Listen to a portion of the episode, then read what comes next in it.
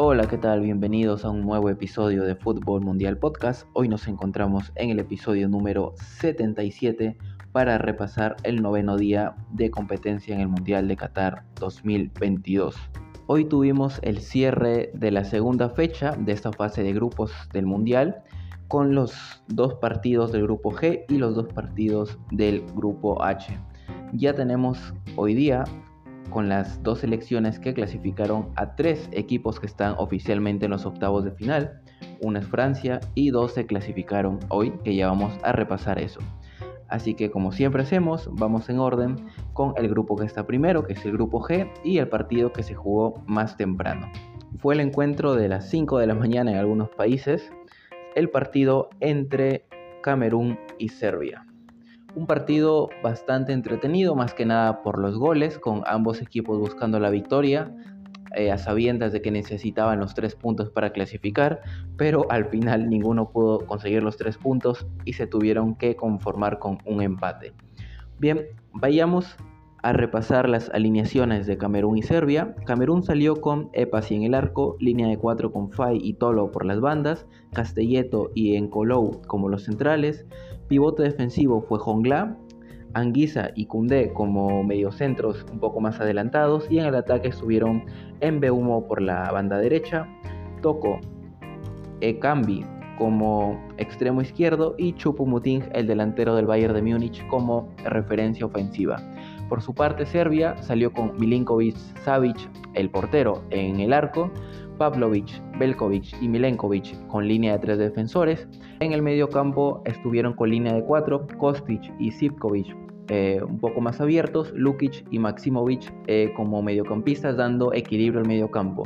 Y en el ataque estuvieron Tadic por la banda derecha, Milinkovic Savic, el delantero, el mediocampista, porque su hermano es el portero, así que no crean que me estoy confundiendo, sino que los dos son Milinkovic Savic y el delantero fue Mitrovic, el buen atacante del Fula. Bien, un primer tiempo en el que Serbia estaba siendo superior, sin embargo, quien iba a encontrar primero el gol iba a ser Camerún. Un cabezazo de Castelleto tras un córner que termina por ahí desviando un poco el jugador de Camerún y el balón le queda servido a Castelleto que simplemente tiene que mandar un cabezazo y mandarla a guardar para poner el partido 1 a 0.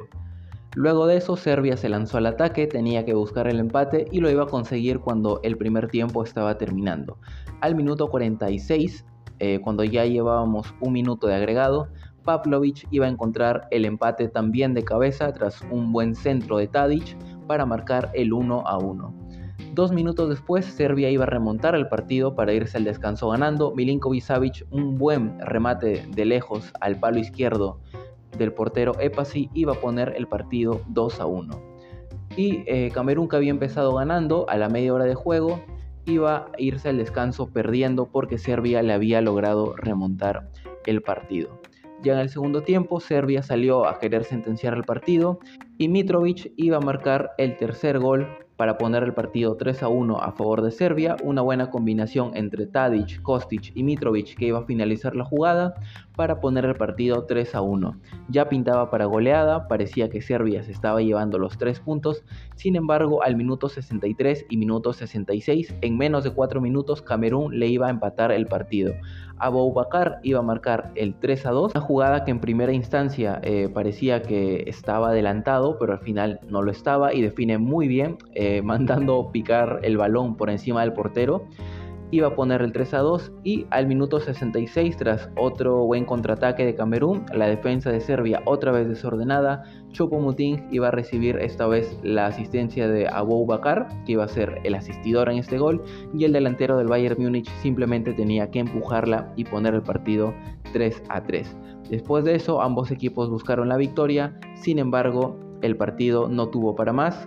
Nos dieron 6 goles, un espectáculo bastante bonito y ambos se llevan un punto que en sus eh, intenciones de clasificar pues se les complica un poco, pero aún tienen posibilidades de pasar a la siguiente ronda. Y el segundo partido de este grupo F fue el encuentro entre Brasil y Suiza. Vamos a repasar las alineaciones del partido.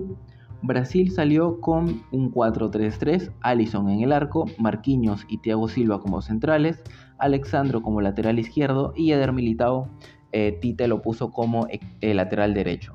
En el medio campo, Casemiro como pivote, a sus costados Fred y Paquetá un poco más encargados de eh, crear el juego y en el ataque Rafinha como extremo derecho, Vinicius como extremo izquierdo y Richarlison como referencia ofensiva. Por su parte, Suiza salió con un 4-2-3-1, Sommer en el arco, Akanji y Elvedi como centrales, Rodríguez y Whitmer como laterales, Shaka y Freuler como doble pivote, Sou como media punta, Rieder y Vargas como extremos y Embolo como referencia ofensiva.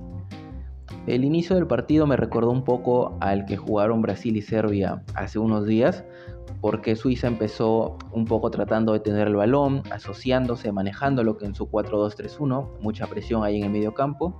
Intentaba presionar a Casemiro y Freuler iba contra Paquetá para que no se pudiera crear el juego en el medio campo brasileño. Sin embargo, eh, Brasil intentaba con toques rápidos en el ataque, una transición bastante veloz para poder tratar de hacerle daño a Suiza, que por rato se lanzaba al ataque y pues dejaba desprotegido el aspecto defensivo. Sin embargo, a diferencia del partido contra Serbia, Brasil recuperó el balón, recuperó el control del partido y empezó a generar eh, ocasiones de gol. Suiza se tuvo que tirar atrás a esperarlos y Brasil intentaba basculando de un lado a otro, sin embargo no encontraba espacios para poder hacerle daño a la selección de Suiza.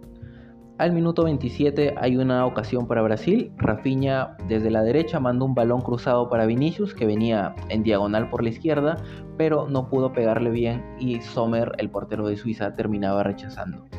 Brasil nuevamente tomó el control del partido, eh, tocaba, como les dije, buscando espacios, pero no podía mandar balones filtrados porque Suiza se estaba defendiendo muy bien y amenazaba a la selección de Brasil eh, con contraataques y balones largos, sobre todo a Embolo, que por momentos estaba aguantando bastante bien.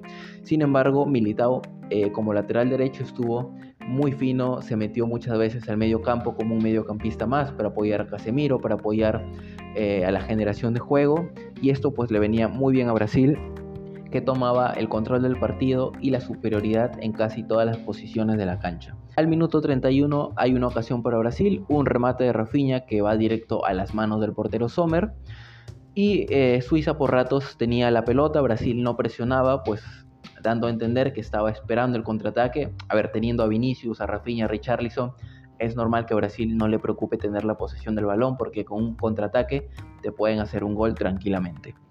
Ya en el segundo tiempo iba a haber eh, un gol anulado para Brasil al minuto 64. Una buena jugada entre Casemiro, Guimaraes, un buen desmarque de Richarlison y Vinicius iba a terminar definiendo viniendo desde la izquierda en diagonal, definía muy bien con pierna derecha, pero el árbitro lo termina anulando por offside. El partido se le estaba complicando mucho a la selección de Brasil porque generaba pero no encontraba la eficacia para poder meter un gol y llevarse los tres puntos. Y cuando ya faltaban 10 minutos casi para que terminara el partido, al minuto 82 iba a aparecer Casemiro para marcar el único gol del encuentro y darle la victoria a Brasil. Vinicius por la banda izquierda, eh, un toque de Rodrigo para asistir a Casemiro y pues el pivote brasileño simplemente tiene que reventarle el arco a Sommer, imposible para el portero suizo, y de esta manera le daba la victoria a Brasil, que fue superior en todo el partido, bueno, en gran parte del partido, un 80-90% de las veces, tuvo el control y solamente le faltaba el gol, finalmente lo iba a encontrar con Casemiro. Y bien, de esta manera el grupo G cierra su segunda fecha y la tabla queda de la siguiente manera previo a los partidos finales que se van a jugar en la tercera jornada. Brasil, líder con 6 puntos, más 3 diferencia de goles, ya está clasificado, junto con Francia y Portugal, que ya vamos a hablar de su partido, son los tres equipos que están clasificados, Brasil ya está en octavos de final, Suiza está en segundo lugar con 3 puntos y una diferencia de 0 goles, Camerún en tercer lugar con un punto y una diferencia de menos un gol y Serbia en cuarto lugar con un punto también, pero una diferencia de menos dos goles. Okay, vamos a repasar las posibilidades de cada selección como siempre hacemos ya en miras de la tercera fecha. Brasil con un empate o una victoria le alcanza para quedar líder de grupo. Con una victoria obviamente alcanzaría puntaje perfecto y con un empate también ya quedaría como líder de grupo. Si perdiera tendría que esperar que Suiza no le gane a Serbia y que no sume una mayor diferencia de gol que ellos. Por el momento Brasil, como dije, tiene más 3 goles, Suiza tiene 0, así que si Brasil perdiera con Camerún, lo cual veo muy difícil, eh, Suiza tendría que marcar por lo menos 3 goles para poder empatar a puntos con Brasil y pasarlo en la diferencia de goles, siendo este el criterio de desempate para ver quién quedaría como primero al tener la misma cantidad de puntos. Bien, con respecto a Suiza, eh, la forma más directa obviamente para clasificar sería ganar la Serbia porque los dos se van a jugar el cupo a los octavos de final y por ahí Camerún pues es el que la tiene más difícil, pero veremos. Suiza por su parte tiene tres puntos. La forma más directa obviamente sería ganar, sumar tres puntos y clasificar como eh, segunda de grupo, incluso primera, si es que llega a tener mejor diferencia que Brasil, pero Brasil tendría que perder contra Camerún, así que lo más probable es que Suiza clasifique como segunda de grupo. Camerún por su parte eh, tiene un punto, está en tercer lugar y una diferencia de menos uno. Y lo único que le serviría eh, sería ganarle a Brasil, lo cual es muy difícil. Ganándole a Brasil sumaría cuatro puntos y tendría que esperar que Suiza no le gane a Serbia. Si Suiza empata con Serbia y Camerún le gana a Brasil, eh, Camerún tendría que ganar por lo menos por una diferencia de dos goles a Brasil para poder tener mejor diferencia que Suiza y clasificar como segunda. Y Serbia, que probablemente a pesar de estar en cuarto lugar con un punto y una diferencia de menos dos, tiene eh, incluso el camino, digamos, un poco más claro que Camerún, porque Camerún se enfrenta a Brasil, pero Serbia se enfrenta a Suiza, o sea, Serbia un punto, Suiza tres. Lo único que le serviría a Serbia sería ganar. No puede especular, no puede empatar, no puede perder. Tiene que ganar y sumar cuatro puntos y de esta manera se clasificaría como segunda de grupo. Bien, una vez habiendo repasado el grupo G, pasemos al grupo H. El primer partido que se jugó fue el encuentro entre Corea del Sur y Ghana, otro partido que nos regaló muchos goles y que terminó con victoria para el cuadro ganés. Vamos a repasar las alineaciones. Corea del Sur salió con Kim en el arco, línea de cuatro defensores con los cuatro defensores y el arquero se apellidan Kim pero vamos a decirles por sus nombres, ¿no? Porque también es muy curioso que los cuatro defensas y el portero tengan el mismo apellido. Pero bueno, el portero King es Seung Gyu Kim, el eh, lateral derecho es Mon Juan Kim, el ex, no, el extremo, el lateral izquierdo es Jin Soo Kim y los dos centrales son Min Jae Kim del Napoli y el otro es Jong Won Kim del Ulsan Hyundai. Juega eh, allá en, Corea del Sur también. Bien, en el medio campo, Corea partió con doble pivote, Juan y Jung. En eh, los extremos atacantes, Kwon y Son, Jeon como medio punta y Cho, el referente en el área para Corea del Sur. Por su parte, Ghana salió también con 4-2-3-1. Atisigi, de buena actuación este partido como portero. Línea de 4 con Mensa, Salisu, Amartey y Lamti. Doble pivote con Abdul Samet y Thomas Party, el jugador del Arsenal. Los atacantes por los costados, Kudus por la derecha, también otro destacado de este partido, Ayeu por la izquierda, el otro Ayeu como media punta, el número 10, uno es Ayeu, el número 9, él es Jordan Ayeu y el media punta es Andre Ayeu. Por la banda derecha Kudus y como referencia para Ghana eh, el jugador del Athletic de Bilbao, Iñaki Williams. Bien, el partido comenzó con Corea del Sur controlando el balón, bastante posesión, pero nula eh, creatividad para poder generar algún peligro. No encontraba de ninguna manera espacios para poder hacerle daño al equipo africano. Gana por su parte apostaba por salir de contraataque teniendo Iñaki Williams, es obvio que, que lo hayan querido hacer. En cambio, cuando Ghana robaba el balón por unos minutos, generaba más peligro de lo que hacía Corea. Y justamente de ese peligro iba a llegar el primer gol para la escuadra africana. Salisu al minuto 24 iba a poner el 1 a 0 tras un centro de tiro libre.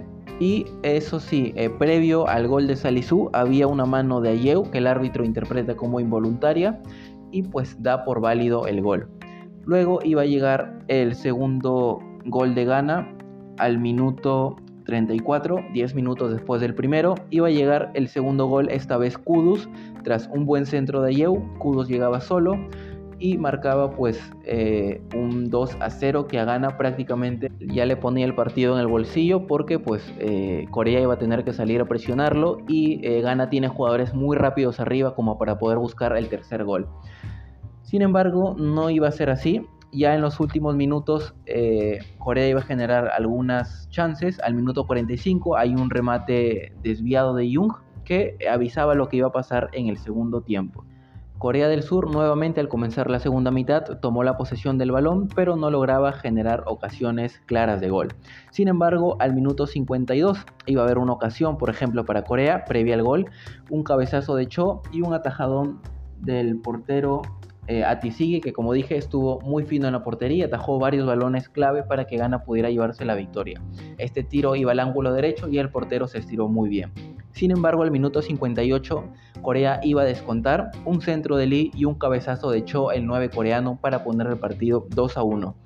Al minuto 61, tres minutos después del descuento coreano, iba a llegar el empate. Cho iba a marcar un doblete e iba a poner el empate momentáneo a favor de Corea. Esta vez el centro iba a llegar por la izquierda de Kim y Cho nuevamente iba a ganar en las alturas para marcar con un cabezazo el 2 a 2.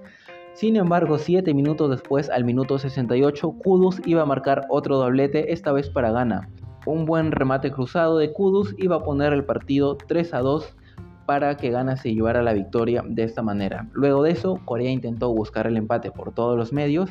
Al minuto 84, Jinsu tiene un remate eh, por la banda izquierda de zurda que pasa muy cerca al arco del cuadro ganés, pasa por arriba. Eh, Corea metió ya conforme pasaban los minutos a Ghana contra su arco, intentaba de todas las maneras, remates de fuera del área, corner, centros, tiros libres, sin embargo no podía encontrar el empate. Y de esta manera iba a terminar un partido también bastante entretenido, muy bueno, como vimos, eh, a Corea no le sirvió mucho la posesión del balón, Ghana fue mucho más efectivo con sus jugadas, y Corea cuando no tenía el balón, pero encontró ese doblete de hecho con centros, cuando Ghana estaba tal vez mejor, eh, un poco irónico, ¿no? Cuando Corea tenía la posesión no logró encontrar eh, un gol, sin embargo, cuando empezó ya a intentar otras cosas como un juego más directo, pudo encontrar ese empate, aunque momentáneo, porque luego Ghana otra vez iba a mostrar su efectividad para llevarse la victoria. Y bien, el partido estelar de esta jornada fue el encuentro entre las selecciones de Portugal y Uruguay, el partido tal vez más atractivo de este grupo H. Vamos a repasar las alineaciones. Eh, Portugal salió con un 4-3-3, Diego Costa en el arco, los cuatro defensores Pepe y Rubén Díaz como centrales, Nuno Méndez que tuvo que salir lesionado y Joao Cancelo como laterales, Rubén Neves como pivote defensivo, Bernardo Silva y eh, William Carvalho un poco más adelantados. En el medio también, Bruno Fernández como extremo derecho, Joao Félix como extremo izquierdo y Cristiano Ronaldo como referencia ofensiva, como ya estamos acostumbrados a verlo en Portugal. Por su parte, Uruguay salió con Rochet en el arco, línea de cinco defensores con Olivera y eh, Guillermo Varela como laterales. Los centrales fueron Sebastián Cuates, eh, Diego Godín y José Jiménez, que estuvo muy, muy tosco en el partido, digamos, entró con mucha fuerza varias jugadas. La línea de tres mediocampistas fueron Matías Vecino, Rodrigo Betancourt y Federico Valverde, y los dos delanteros con los que arrancó la selección charrúa fueron Edison Cavani y Darwin Núñez del Liverpool.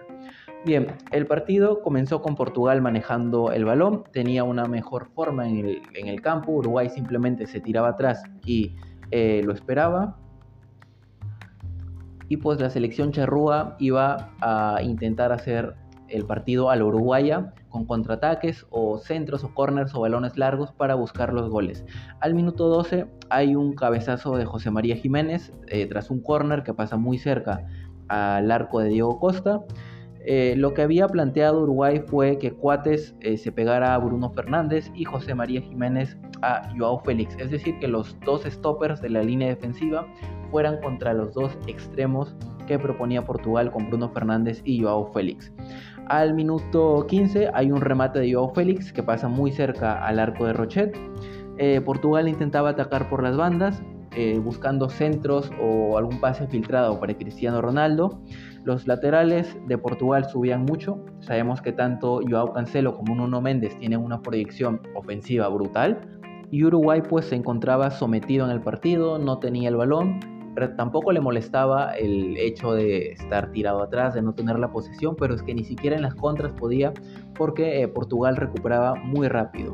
Al minuto 32 hay una clara jugada de Rodrigo Betancourt que agarra el balón desde el medio campo, se va solo, se saca a un defensa y cuando ya entraba al área y quedaba mano a mano con Diego Costa, termina rematando mal y el portero portugués se la termina atajando.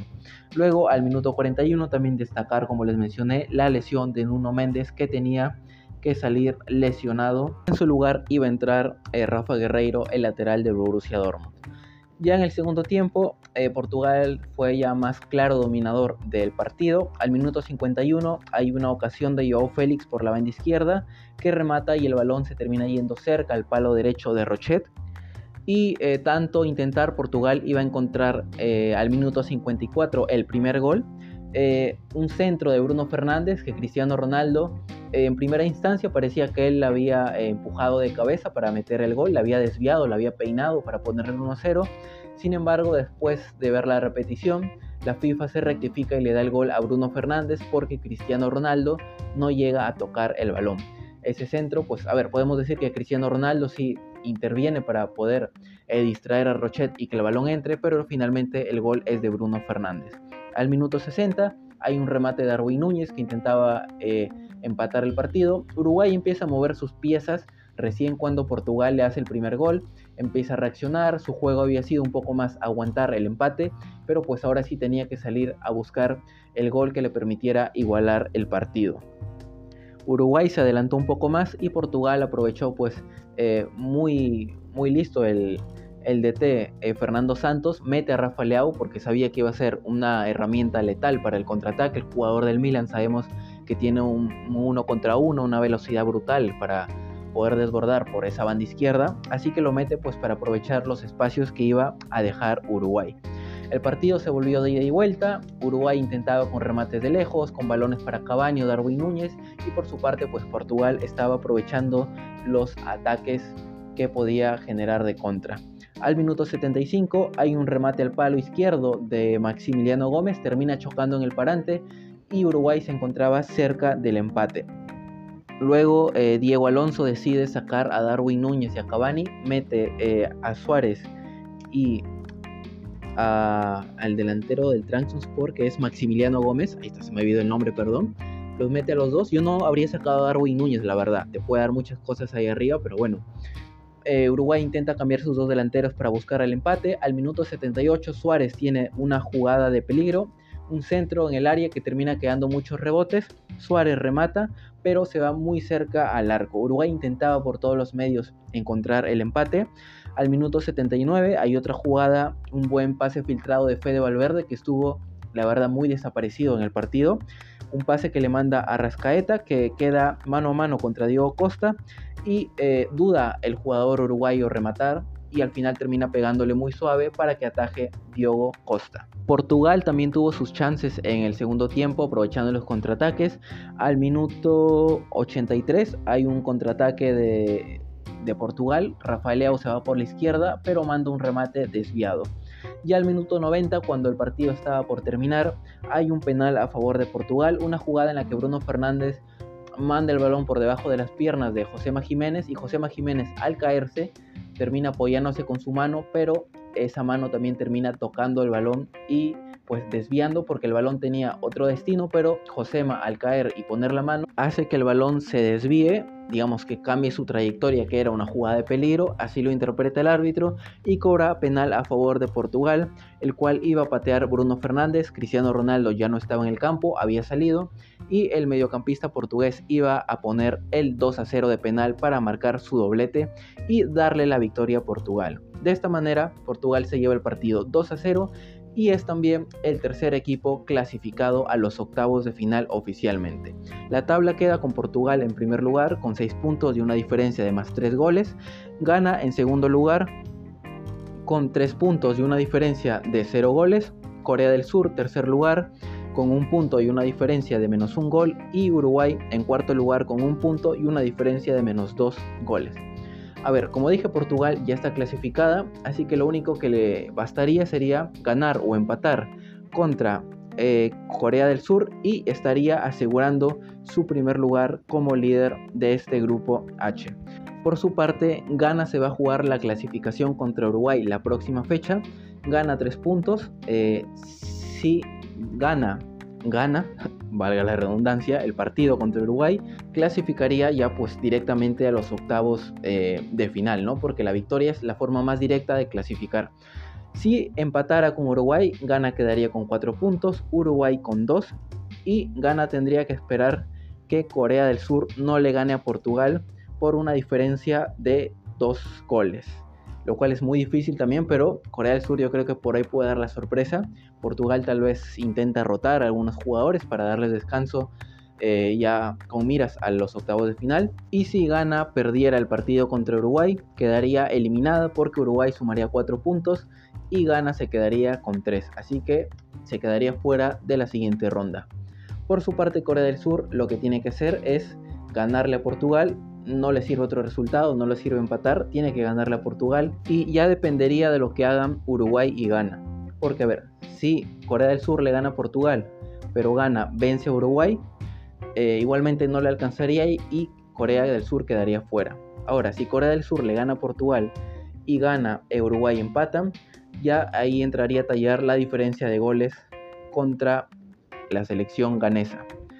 Y por otro lado, si Corea del Sur gana y Uruguay gana, tendría que esperar pues que Uruguay no tuviera mejor diferencia de goles que ellos para definir quién clasifica. Ahora, si Corea del Sur empata o pierde, como dije, no le sirve de nada. Y Uruguay está en la misma posición que Corea del Sur. No le sirve empatar y mucho menos perder. Uruguay tiene que salir a vencer a Ghana. Con eso sumaría 4 puntos. Ghana se quedaría con 3. Y tendría que esperar pues que Corea del Sur no gane. Si Corea del Sur empata o pierde con Portugal y Uruguay vence a Ghana, Uruguay clasifica a la siguiente ronda. Y bien amigos, esto ha sido todo por el episodio del día de hoy. Espero que les haya gustado. Ya saben que pueden escucharnos en las distintas plataformas de podcast como Spotify, Google Podcast, Anchor, Breaker y Radio Public. Se pueden suscribir para que no se pierdan ningún nuevo episodio. También nos pueden escuchar en YouTube. Estamos como Fútbol Mundial Podcast. Ahí se pueden suscribir también y activar la campanita para que no se pierdan ningún nuevo episodio del podcast. Y también nos pueden seguir en las redes sociales, en TikTok e Instagram como Fútbol Mundial Podcast y en Facebook como Fútbol Mundial. Soy Javier Salinas, me despido y nos vemos en el siguiente episodio. Adiós.